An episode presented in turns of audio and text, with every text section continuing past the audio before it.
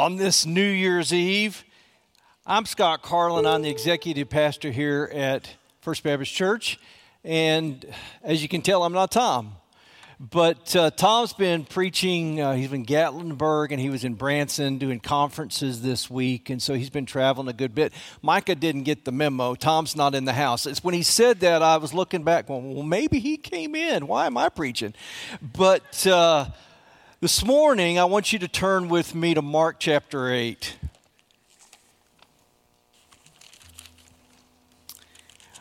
I'm going to read this passage of Scripture and then we're going to talk about the background of this passage to help us understand a little bit about what's going on. So, in Mark chapter 8, verse 14 through 21, now they had forgotten to bring bread, and they only had one loaf with them in the boat.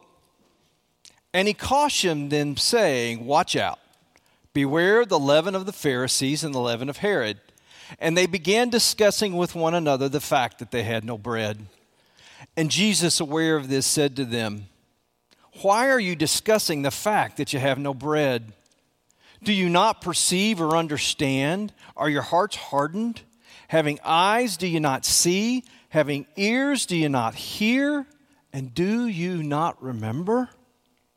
When I broke the five loaves for the 5,000, how many baskets full of broken pieces did you take up? They said to him, 12. And the seven for the 4,000, how many baskets full of broken pieces did you take up? And they said to him, Seven. And he said to them, Do you not yet understand? Now, the background of this trip in the boat you go back to the beginning of chapter 8, and there's the feeding of the 4,000. And then you also need to go back to chapter 6, and there's the feeding of the 5,000. These are the two miraculous miracles that Jesus is referring to in this passage of Scripture. In both of those miracles, Jesus takes very meager substance, five loaves, two fishes, and a few, same thing in the 4,000, and he multiplies it countless times. What I want you to understand as the basic principle of this part of the sermon is that Jesus is the bread of life. That's going to be the point of these two miracles that he does, that he did in, in, the, in the previous time before he gets into the boat with his disciples. John, John chapter 6, Jesus explains these feedings, these miraculous uh, creating out of nothing miracles that he did when he feed, fed these thousands of people. So in John chapter 6, this is what Jesus says I am the bread of life. Your forefathers ate the manna in the desert, yet they died. But here is the bread that comes down from heaven, which a man may eat and not die. I am the living bread that came down from heaven. If a man eats of this bread, he will live forever. This bread is my flesh, which I will give for the life of the world. Again, the main point that Jesus tried to communicate to the crowds, when the multitudes that he fed, was he was the bread of life. He also tried to communicate that to the disciples there's a, a, passage of scripture that I hope will help as we understand what Jesus is trying to communicate in Deuteronomy chapter 8, verse 2 and 3. This is what Moses told the children of Israel when they were in the desert wanderings. And you shall remember the whole way that the Lord your God has led you these 40 years in the wilderness, that he might humble you, testing you to know what was in your heart whether you would keep his commandment or not. And he humbled you, and he let you hunger and fed you with manna, which you did not know, and did your fathers know, that he might make you know. Now, listen to this that man does not live by bread alone, but by every word that comes from the mouth of the Lord. Now, it's really interesting, too, when Jesus goes into the wilderness after his baptism. He goes in the wilderness for 40 days and he's fasting. At the end of the fast, Satan comes and tempts him. And the first temptation is turning stones into bread.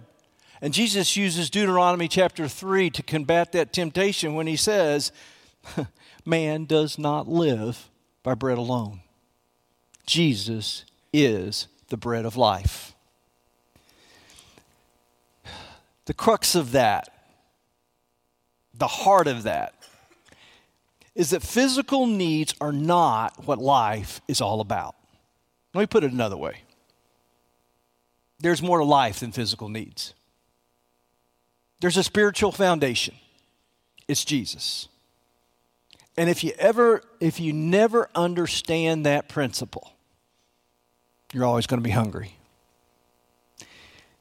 C.S. Lewis, Tom's favorite friend, writes about this in his book, Mere Christianity.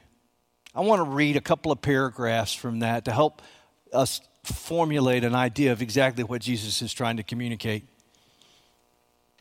What Satan put into the heads of our remote ancestors was the idea that they could be like gods. They could set up their own as if they had created themselves, be their own masters, invent some sort of happiness for themselves outside of God, apart from God. And out of that hopeless attempt has come nearly all that we call human history money, poverty, ambition, war, prostitution, classes, empires, slavery. The long, terrible story of man trying to find something other than God which will make him happy or make him whole. He then explains why our independence from God just doesn't work. God made us. He invented us as a man invents an engine. A car is made to run on petrol, and it would not run properly on anything else. You can hear his British accent coming out. Now, God designed the human machine to run on himself. He himself is the fuel our spirits were designed to burn, or the food our spirits were designed to feed on. There is no other. That is why it is just no good asking God to make us happy in our own way without bothering about religion. God cannot give us a happiness and peace apart from Himself because it is not there. There is no such thing.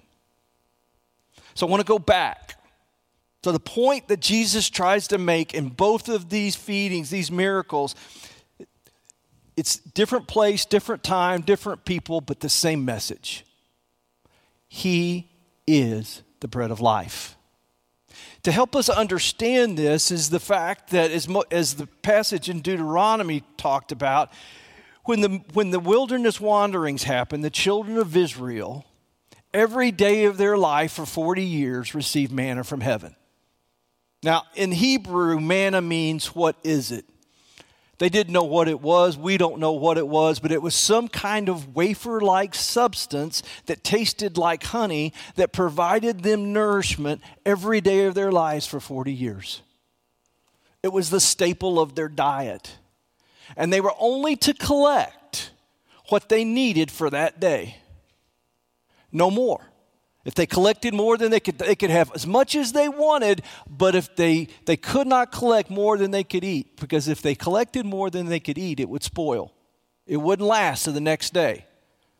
But then miraculously, God would then again provide for them every morning manna. Now, on the Sabbath, they were also to collect for two days. Man doesn't live by bread alone. Because, see, that was a physical reality, but there was a spiritual principle that was under it. God was their provider. They had to learn that they had to depend on Him, He would provide for them. Jesus is the bread of life. But there's something else in this passage that Jesus is trying to communicate to the masses as he feeds them, but also to his disciples. The second thing comes out of these parable, these out of these miracles is that Jesus is enough. And he references this in the discussion in the boat because he asked the disciples a question that they knew the answer to How many basketfuls were left over? Well, in the feeding of the 5,000, which was really probably close to 15 to 20,000 people, there were 12 basketfuls left over. Now, we're not talking about small basketfuls. These are like, like big baskets that you could fit a man inside. This is a massive amount of food. And the same with the 4,000. Seven basketfuls left over. The point is that Jesus was enough. The people came to Jesus famished and they left full. We're talking about a time and in an age where hunger was a reality. Most of these people had probably never really been full. Not like this. Not to have this kind of extravagance, not to have this kind of abundance. But Jesus was trying to communicate the principles that not only was he the bread of life, he was enough. Now, this is the backdrop to the passage of Scripture that we just read. Because what happens after the feeding of the 4,000, and if you've got your Bible, you can follow along. Jesus and his disciples get in the boat and they travel across the Sea of Galilee to another place. And Jesus gets out of the boat, and immediately, as after he gets out of the boat, he's confronted by the Pharisees. And what do they want to know? They want him, they want Jesus to show them another sign in this passage of scripture this is in this is right before the passage we read. This is in 11 through 13 but jesus it says in verse 12 and he sighed deeply in his spirit and said why does this generation seek a sign? Truly i say to you no sign will be given to this generation. And he left them got in the boat again and went to the other side. What i want you to understand this is not the focal point of the sermon but i want you to understand this this is probably one of the most frustrated times that Jesus has ever been. They're always asking for a sign. But yet, the signs that they see will never be enough. It's a sobering thought to think about that the Son of God would be so frustrated that he would turn around and walk away. But that's what he did. And in fact, if you read the parallel passage in Matthew, what you find is that Matthew and Jesus says in Matthew, the only sign you're going to get from now on is the sign of Jonah, and that means his resurrection. Never again will these folks ever see a sign or a miracle that Jesus will perform, that Jesus will do. Their hearts were so hard, he turned around and he walked away. Now, this is all the backdrop to this passage of Scripture that we come to here in verse 14. So look with me in verse 14. So now Jesus gets back in the boat with the disciples, and they begin the journey back across the Sea of Galilee. But look at verse 14. Now they had forgotten to bring bread, and they only had one loaf with them in the boat. Does anybody see the humor in this? I mean, less than 24 hours before, Jesus had provided so much bread that they had seven basketfuls, basketfuls left over. Now, you can't tell me there was not a lot of finger pointing in that boat. Peter, were you supposed to bring the bread? Not me. I thought that was you, James. No, I think it was John. Well, how much bread do we have? We got one loaf. What are we going to do? the irony, the humor of the reality that they're having this discussion, and you read the parallel passage in Matthew, this discussion consu- is consuming them in the boat. They are consumed with the fact that they don't have bread. Who's in the boat with them? What had just happened less than 24 hours before? But before we're too hard on the disciples, let's think about our own lives. How often do you and I face some type of circumstance, some type of situation, some type of medical report that we are overwhelmed with? And what do we do?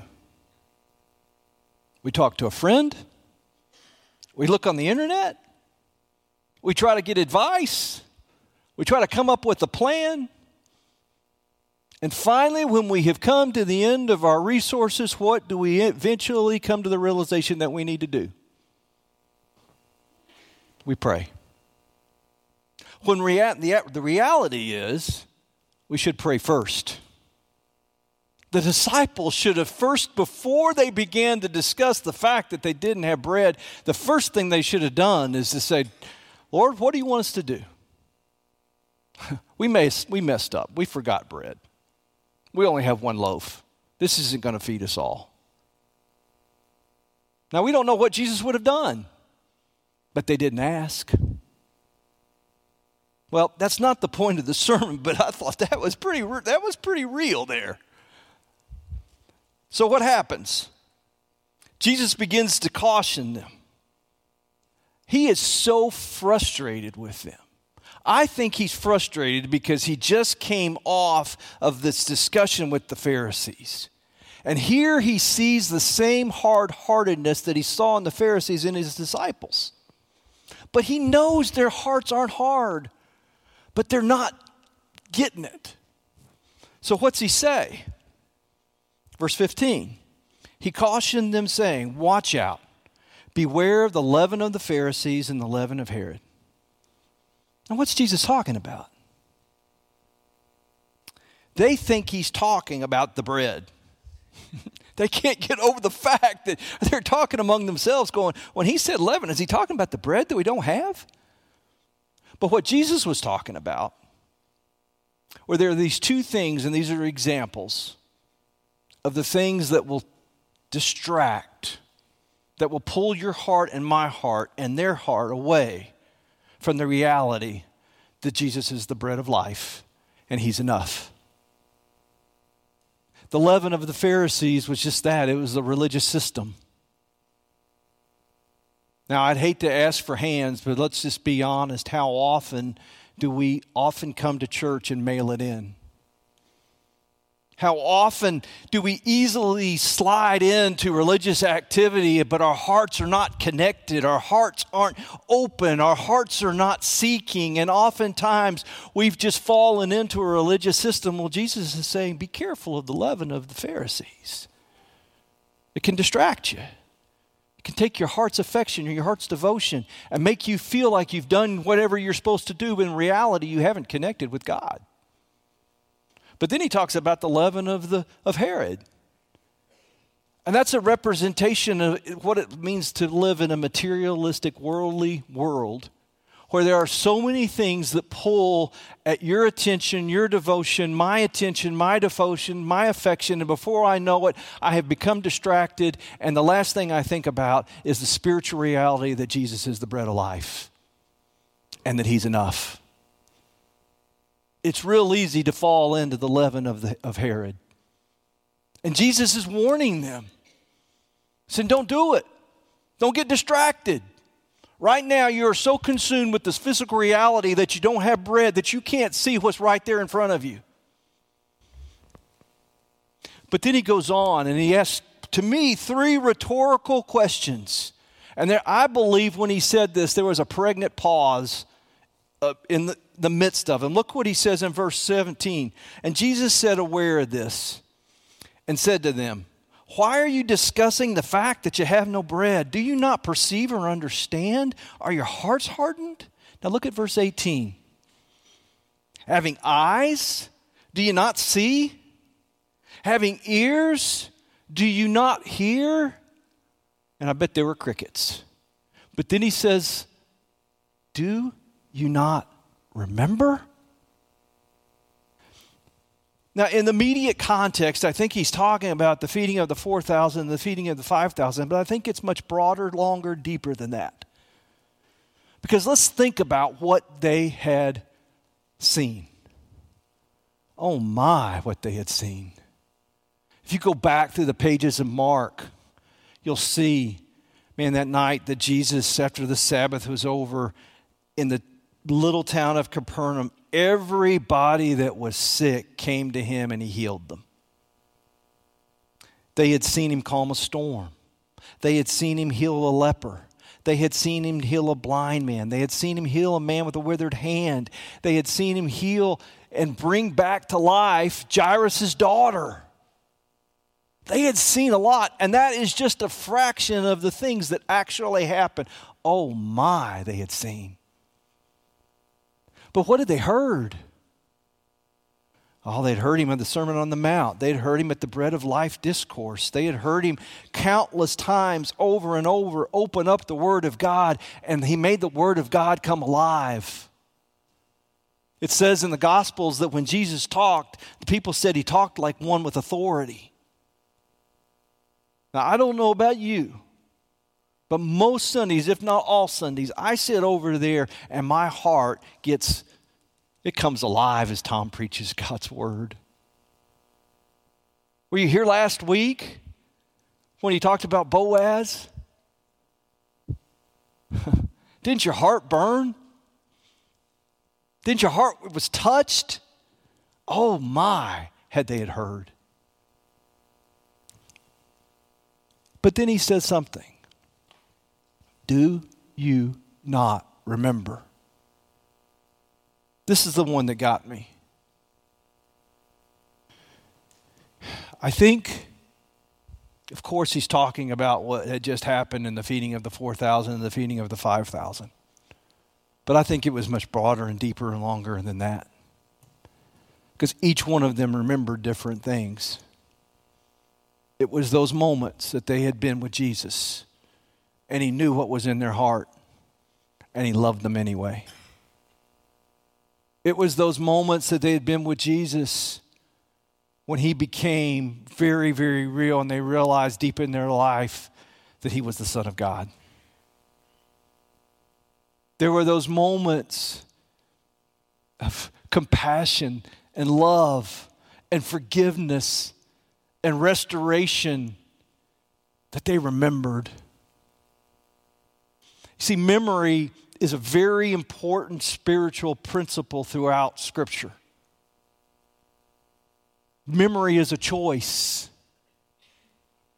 When the children of Israel walked across the, the Jordan River and into the promised land, Joshua instructed them to go and get 12 stones and erect a memorial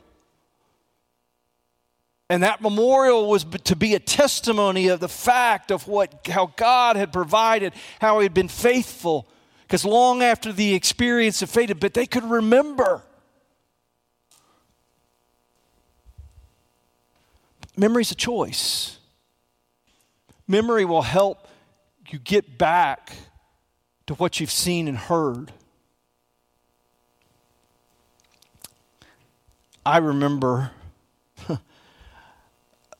I was 22 years old. And two years before, I had gone on a basketball mission trip with a group of guys. And we'd gone to Paraguay and Brazil. And that trip, man, that trip grabbed a hold of my life. It was the first time I'd ever shared my testimony with somebody and led somebody to the Lord. I was around a group of guys that lived Christ, loved Christ. Man, it began to shake the foundation of what, my, what I thought vocationally I was going to do, and I began to struggle with a call to ministry. I graduated from college, wasn't sure what to do, but I was offered a job, and I went to work. And here I came to the point in my life and I was about to get engaged and I had been offered a promotion, but I sensed in my life that God was calling me to ministry and to go to seminary. So one night, my parents lived in a house next to the church. My dad was a pastor. And in the parking lot behind the church on a telephone pole was a basketball goal with a street lamp. And I shot baskets for a couple of hours and dealt with God. God became real for me that night in a way that I never experienced before.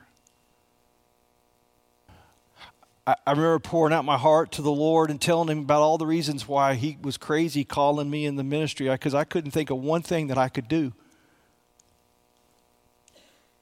And I, and I could and I had all this stuff and I remember just pouring out my heart to the Lord and the, under that street lamp man I felt the presence of God. I remember.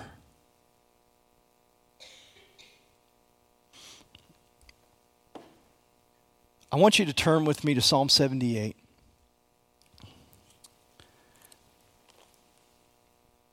See, memory, remembering, is a choice. You have to choose to remember. And memory and remembrance is all throughout Scripture. In Psalm 78, verse 5, he established a testimony in Jacob and appointed a law in Israel when he commanded our fathers to teach to their children, that the next generation might know them, the children yet unborn, and arise and tell to their children, so that they could set their hope in God, but keep his commandments and not forget the works of God. Now, what you see in this passage of Scripture is a whole history of Israel's struggle to remember. But in this particular, these in particular verses, what God is talking about is that generation after generation, so there are multiple generations talking about the works of God. And as they talk about the works of God and the ways of God, what points them to is to remember then the character of God. And when you can see God's actions and remember what He's done in the past, what that moves your heart to, it recalibrates your heart so that not only do you remember how God has acted in the past, it points you to His character, to His faithfulness, to His love, to His provision, to His care. You, you, you are reminded of who He is and what He is. So that allows your heart to calibrate and set your hope on the future.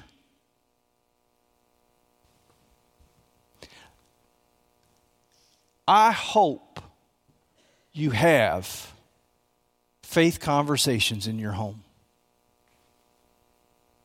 I hope you do. When my kids were little, we started out, we did it around the dinner table. And I realize eating dinner is a challenge these days to find time with your family. But don't give that up. And when you talk around the dinner table, Talk about God. Talk about His faithfulness. Talk about what He's done in your life. It will recalibrate your heart, but it will do even more. It will set the tone for your children because let me tell you this that is space that will be occupied by something. And if it's not occupied by the, the acts of God and the work of God and the ways of God and the character of God, it will be occupied with something that is far inferior. And we have an enemy and we have a world that wants to fill that space with something else other than who God is. So have God conversations in your home. There's something else in this passage, in this chapter. In verse 9, it says the Ephraimites, armed with the bow, turned back on the day of battle. They did not keep God's covenant, but refused to walk according to his law. They forgot his works and the wonders that he had shown them. Now, here's a half tribe of Israel, armed for battle, ready, ready and going into battle, but they turned back. Why did they turn back? Because they were afraid. Why were they afraid? Because they were disobedient. Why were they disobedient? Because they forgot. Remembering is a choice. And the more you remember of God's work, of God's ways, it points you to his character and it nails down the reality that Jesus is the bread of life and man doesn't live by bread alone. There's something else in this passage. Look with me in, in verse 40 how often they rebelled against him in the wilderness and grieved him in the desert. They tested God again and again. They provoked the Holy One of Israel.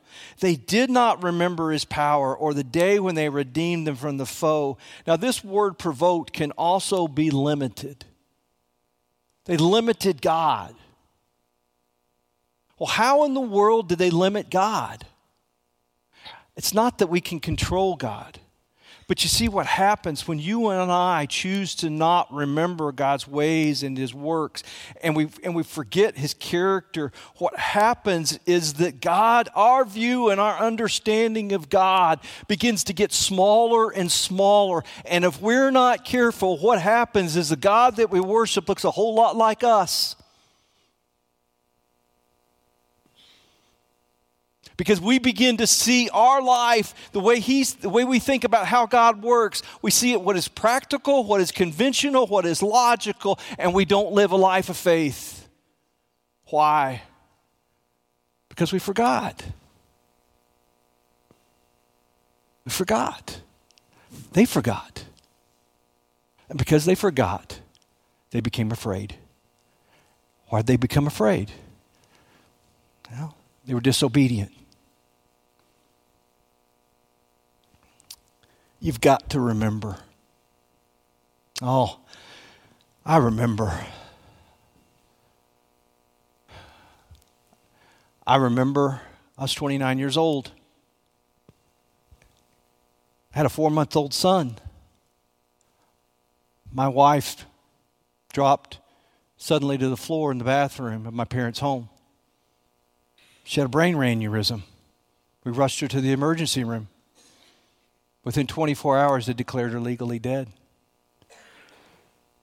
I remember when I, coming from being told that my life was legal was officially brain dead, and I got into the elevator and I went down to the first floor and I walked out of that elevator and who was standing there was one of my best friends in the whole world. I had been in his wedding, he had been in mine. He was also one of the best friends of my first wife. They had grown up together. He had driven 10 hours all night long, and he and his wife got there. And right when I opened those doors, he was standing there. And it was the one thing, more than anything else, that I needed at that moment. I remember. I remember a year and a half later meeting Sheila. She had also lost her first husband after a three and a half year battle of cancer. And we fell in love, got married. She adopted Jared. It wasn't a few weeks after we got married, I got a phone call from a dear friend of mine who had lived three doors down from me at seminary, he and his wife. And he told me that from the moment that he had heard about my first wife's passing, that he and his wife, and they had a little boy who was a good bit old, a little bit older than Jared, that they began to pray every night, every night, that Jared would have a mother and that that mother would love him like his first mother did. I remember. Oh, I remember.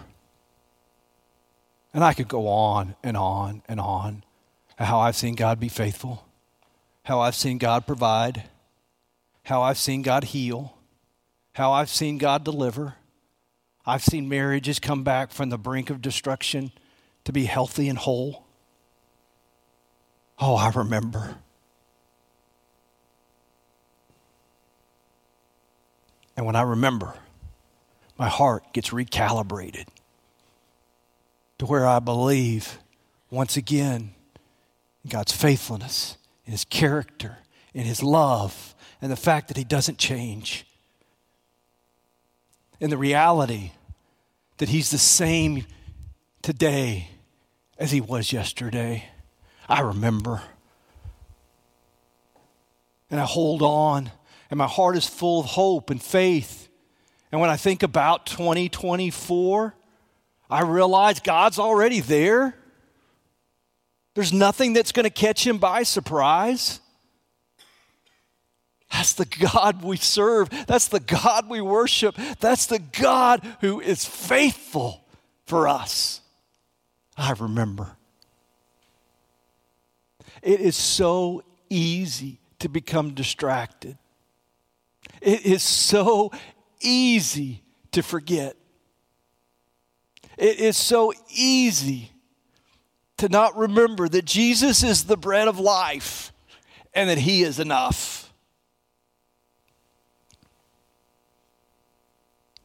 As this sermon has been on my heart, and I don't know if you've noticed, but the last few weeks, as I've done the benediction, there's a passage of scripture that, has, that I've used that has come to mind. It's going to be on the screens Lamentations 3 22 and 23. This I recalled in my mind, and therefore I have hope. The steadfast love of the Lord never ceases. His mercies, they never come to an end. They are new every morning. Great is his faithfulness. Would you pray with me?